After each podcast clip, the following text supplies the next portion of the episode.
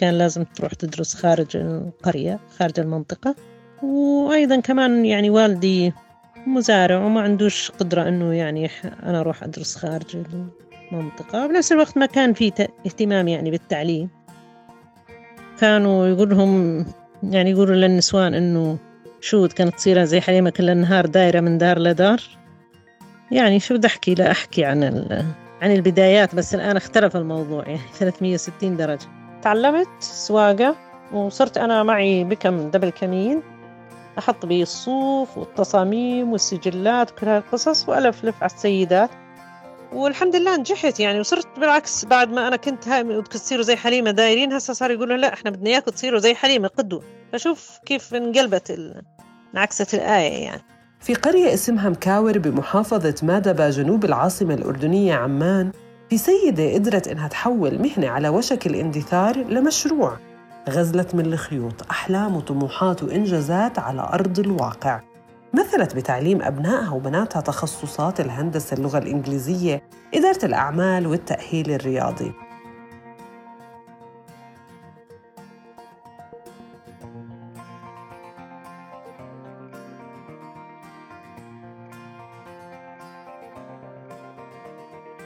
السيدة حليم القعايدة نزجت من صوف الأغنام لكثير من الأحلام. رح تحكي لنا قصتها القصيرة.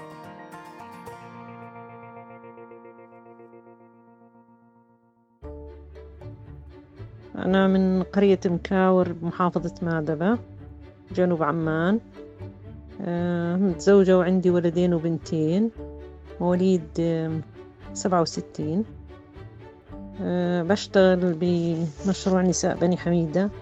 بس حاليا أنا متقاعدة يعني اشتغلت بعام 1985 لعام 2019 حاليا أنا متقاعدة وعندي شغل خاص اللي هو دار بني حميدة للضيافة بالإضافة لشغلي بحرفة النسيج الغزل والنسيج ومدربة. أنا حاليا مدربة معتمدة يعني داخل الأردن وخارجها بروح أدرب.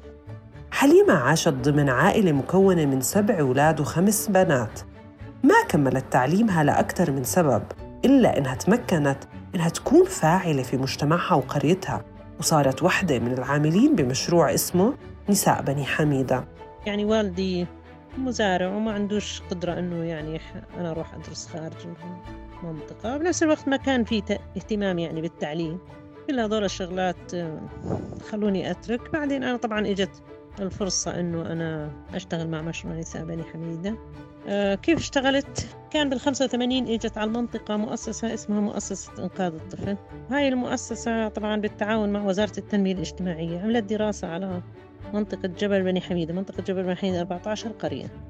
فوجدوا إنه النساء ما عندهم فرص عمل وإنه طبعا في استبيان كان وإنه ممكن نلاقي شغل السيدات فتبين من خلال الدراسة والاستبيان إنه السيدات الجدة والأم عندها حرفة اسمها حرفة يعني عندها حرفة حرفة الغزل والنسيج لأنه أهالي بني حميدة ناس بدو متنقلين وكانوا يستخدموا من المواشي بيت الشعر والمفرش والحاف والمخدة كل هاي الشغلات من بيئتهم من نفس المواد الموجودة عندهم. بس هاي كانت لها استخداماتهم المنزلية.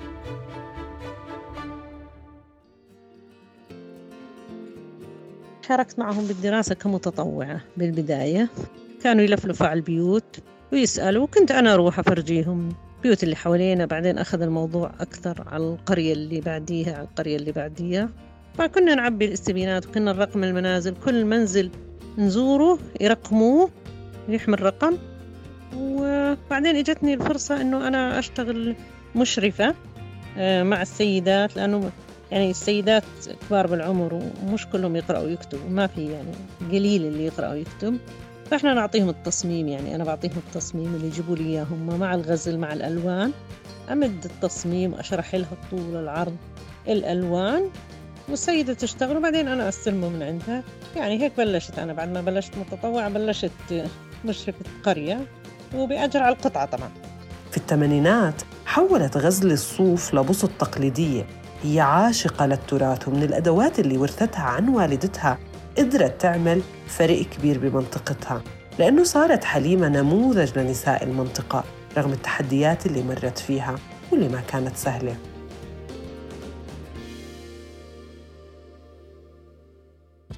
صراحة بالبداية لما اشتغلت كانت التحديات يعني الواحد حتى صعب يحصرها بمقال أو الناس كانت مش مآمنة أول إشي بالمشروع إنه يعني مغزل وصوف ومفرش. يعني بده يصير مشروع بده يجيب دخل بدها الناس تشتغل فيه. فكانوا يشككوا بهذا الحكي. اثنين إنه بنت تطلع تلف وبسيارة وتطرق الأبواب تعرفهم ما تعرفهم. يعني هذا الحكي أبدا غير مرحب فيه نهائيا. يعني إن يعني أنا مثلا 14 قرية هاي هم ما يعرفوني. مش كل القرى أنا كان فقط قريتي يعني أنا من مكاور فقط أهل قريتي يعرفوني فكان إنه أنا ألفلف على البيوت على المنازل على أساس أعطيهم الشغل وأستلم منهم أشوف في مشرفات أنا كنت مسؤولة عنهم. آه كان كان في مشاكل.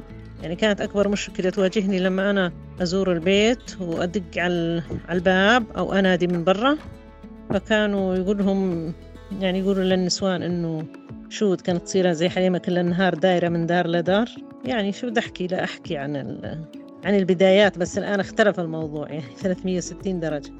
هذا السبب اللي خلى السيدات آه، لما أسسوا المشروع وسألوهن إنه إحنا إذا نجيبكم مثلا على مكان تشتغلوا فيه فتبين من خلال الدراسة إنه زي ما حكيت بالتحديات إنه صعب تطلع من بيتها. فعشان هيك كان المشروع يوفر فرص عمل ولا يزال يوفر فرص عمل للنساء ببيوتهن والمشرفة هي تيجي بسيارة تعطيهم تستلم منهم تشرف عليهم تاخذ ضبط الجودة. أنا هيك دوري كان. آه، فعشان هيك كان كان لما كانت تصير هاي المواقف وإنه مين هاي البنت ومين هذا الرجل اللي جاي فكان اقتراح من مديرة المؤسسة إنه إني أنا أتعلم سواقة فتعلمت بال 89 خلوني أتعلم سواقة على أساس أنا أروح ألف بدون رجل ما بدهم رجل غريب.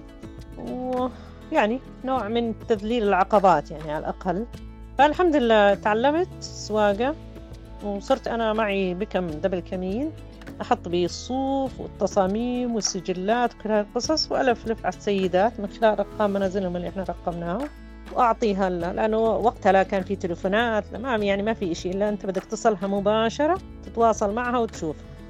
كان إنه أنا أعطيها لما أعطيها التصميم كان لازم أنا أطلع بسيارة فعشان هيك تعلمت السواقة وأعطوني سيارة بكم دملة كمين زي ما حكيت فاطلع فأروح فيه ضل معي يعني.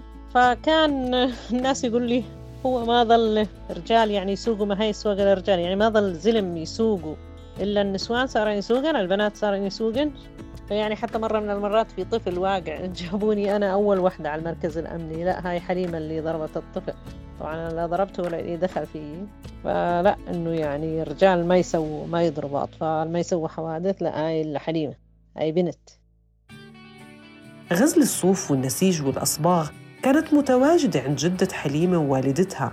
كانت فقط يستخدموها بأمورهم الشخصية ومناسبات معينة. يعني ما كان الصوف مصدر رزق رغم أنواعه الكتير لكن لما تحول لمشروع حليم استعادت ذاكرتها ومهارات جدتها ووالدتها لصارت خبيرة في النسيج. شغلي بالمشروع تعلمت من جدتي وأمي. أول إشي جيلنا إحنا الجيل الثالث نعتبر بالمشروع يعني جيلي أنا. الثالث بالمشروع إحنا ما كنا نعرف هاي الحرف. كانت فقط موجودة عند الأم والجدة وكانت هي استخداماتهم المنزلية يعني للبيوت إلهم لخيمهم فرشاتهم لحفهم. إذا الوحدة تتزوج يعملوا لها فرشات وملاحف يعملوا لها بساط بس مين اللي يشتغلهم؟ الأم والجد. هسه لما صار المشروع أنا تعلمت. تعلمت غزل الصوف تعلمت النسيج بأنواعه تعلمت الصباغة. الصباغة مرحلة يعني صعبة وحساسة. أخذت خبرة يعني. أنا اشتغلت من بدايات المشروع من 85 لغاية 2019 اكتسبت خبرة آه، واسعة بهذا المجال. فعشان هيك أنا يعني حاليا أنا مدربة وخبيرة نسيج وأنا بس بس أطلع على النسيج أصلا ما أعرف من أي بلد وتقريبا كم عمره وإيش صباغه وإذا الصبغة طبيعية ولا كيماوية. فكل هاي الشغلات صارت يعني عندي خبرة تراكمية. فالحمد لله أنا أفتخر بحالي إنه أنا علمت كمان صبايا شجعت. أنا كنت قدوة. أنا ما طلعت يعني الحمد لله عن عن سير الاستقامة بالعمل بالعادات بالتقاليد احترام الناس. فشوي شوي الناس يعني تقريبا لغاية ال... يعني صرت أنا طبعا يعني أجيب بنات يشتغلوا هاي مثلا ماسكة ضبط جودة هاي محاسبة هاي. فشوي شوي الناس لما صاروا بناتهم يشتغلوا صاروا البنات يحكوا طب هي حبيبي تشتغل طب ليش إحنا ما نشتغل؟ فصاروا يتقبلوا يعني لما صاروا يتقبلوا الوضع اختلف. في بنات أخذوا رخصة سواقة. أنا بلشت طبعا إيش؟ يعني أطور بنفسي شوي شوي سواء بالمهارة الفنية أو إني أنا كيف أدخل المجلس البلدي. ودخلت المجلس البلدي لأنه كان حكرا فقط على الرجال. يعني المجالس البلدية مش مسموح للسيدة. إيش شو رايحة هي تساوي مع الرجال؟ فكنت أنا أول سيدة بالمجلس أول إشي كان مجلس قروي كان بال 94 كنت أنا أول سيدة بالمجلس القروي. طبعا واجهت يعني مشاكل كبيرة. حكيت لهم إنه أنا يعني بشتغل بلفلف بالقرى وعارف إيش احتياجاتهم وأنا أقدر أوصلها للمجلس القروي بعدين تحولت لمجالس بلدية. بعدين كنت أنا أول سيدة بالمجلس البلدي. وبعدين نزلت نائب رئيس. طبعا نائب رئيس كان يعني يوم عصيب إنه الشخص اللي نزل كمان رجل. وأنا نزلت وإنه كيف يعني أنتوا تصوتوا مع بنت وتتركوني أنا رجل. فيعني أنا هذا يوم ما أنساه. فالحمد لله نجحت نائب رئيس لأنه حكوا لهم هي أكثر وحدة تعرف إيش مشاكل المنطقة وهي تقدر توصلها. وبالفعل يعني أنا الحمد لله كنت أعرف الشوارع يعني كانت البلديات سابقا هي خدماتية حاليا هي تنمية. يعني فكنت أعرف إيش الشوارع إيش الإنارة البيئة آه، إيش احتياجات الناس مثلا زي حاويات زي دخلات مثلا كل هاي القصص كنت أنا أوصلها أعرفها يعني. السريع من آجي هم يكونوا شارحين لي وأنا جاي على الشغل. والحمد لله نجحت يعني وصرت بالعكس بعد ما أنا كنت هاي تصيروا زي حليمة دايرين هسه صاروا يقولوا لا إحنا بدنا إياكم تصيروا زي حليمة قدوه فشوف كيف انقلبت انعكست الآية يعني.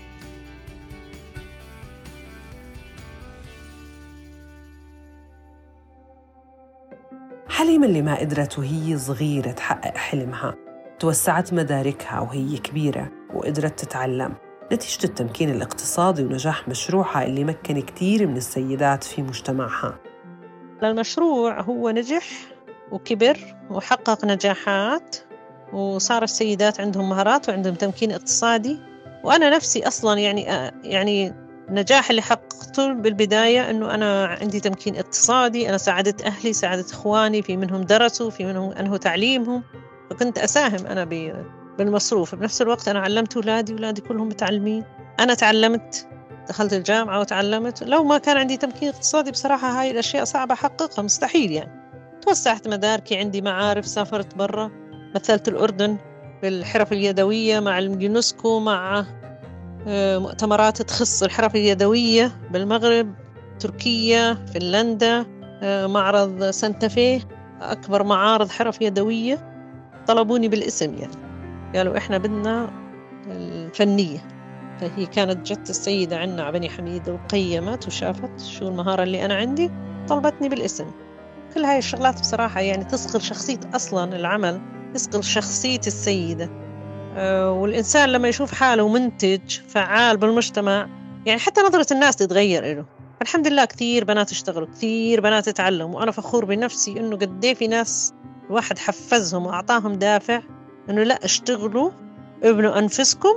آه، ففي منهم يعني صرفوا أولادهم. كان بالبداية السيدات أول بداية المشروع كانوا يشتروا ذهب. بس بعدين صاروا يعلموا أولادهم صاروا كله يصرفوا على أولادهم. فالحمد لله نسبة التعليم عالية وهذا إشي مفخرة يعني بصراحة.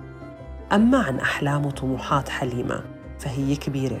هي أنجزت الكثير بين الضيافة وتمكين السيدات في المجتمع المحلي بالإضافة للخبرة في النسيج. اللي تعلمته لكتير من السيدات من الصوف الذهبي لكن لسه قدامها كتير من الطموحات في المستقبل.